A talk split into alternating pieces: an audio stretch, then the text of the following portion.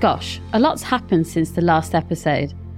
I've turned 16, as in my diabetes 16th birthday.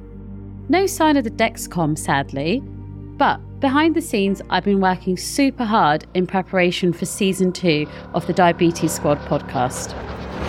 This is a little taster menu of what's to come. We're talking all things mental health. If we can create a kinder, compassionate world, it'd be a nicer place for people that might be struggling with things to be able to open up. I've been making friends with a mum of a type 1 diabetic son. I love your episodes and I want to be friends with you and all your friends. And your partner is amazing. Like, I'm obsessed. I am obsessed.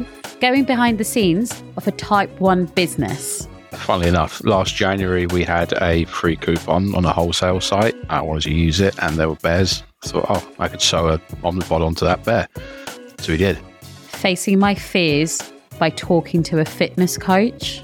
Not to let diabetes control you, you control your diabetes. That's one thing I always say to myself like, at the end of the day, as long as we're trying our best. Why the type 1 community matters. Immerse yourself in the community because we're here.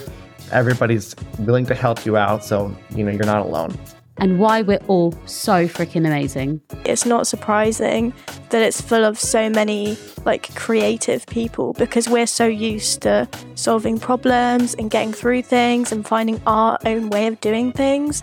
So I think that's why we're such a kind of empowering creative community. So there you have it.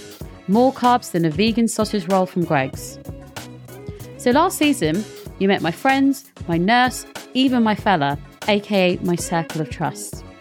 This season, I'm literally going across the pond. I'm super pumped to have come back with season two, and remember to pencil it in. Every other week, always on a Friday. If you'd like to share your comments, please get in touch via Instagram. I'm at Diabetes Squad. Did I tell you I'm super pumped?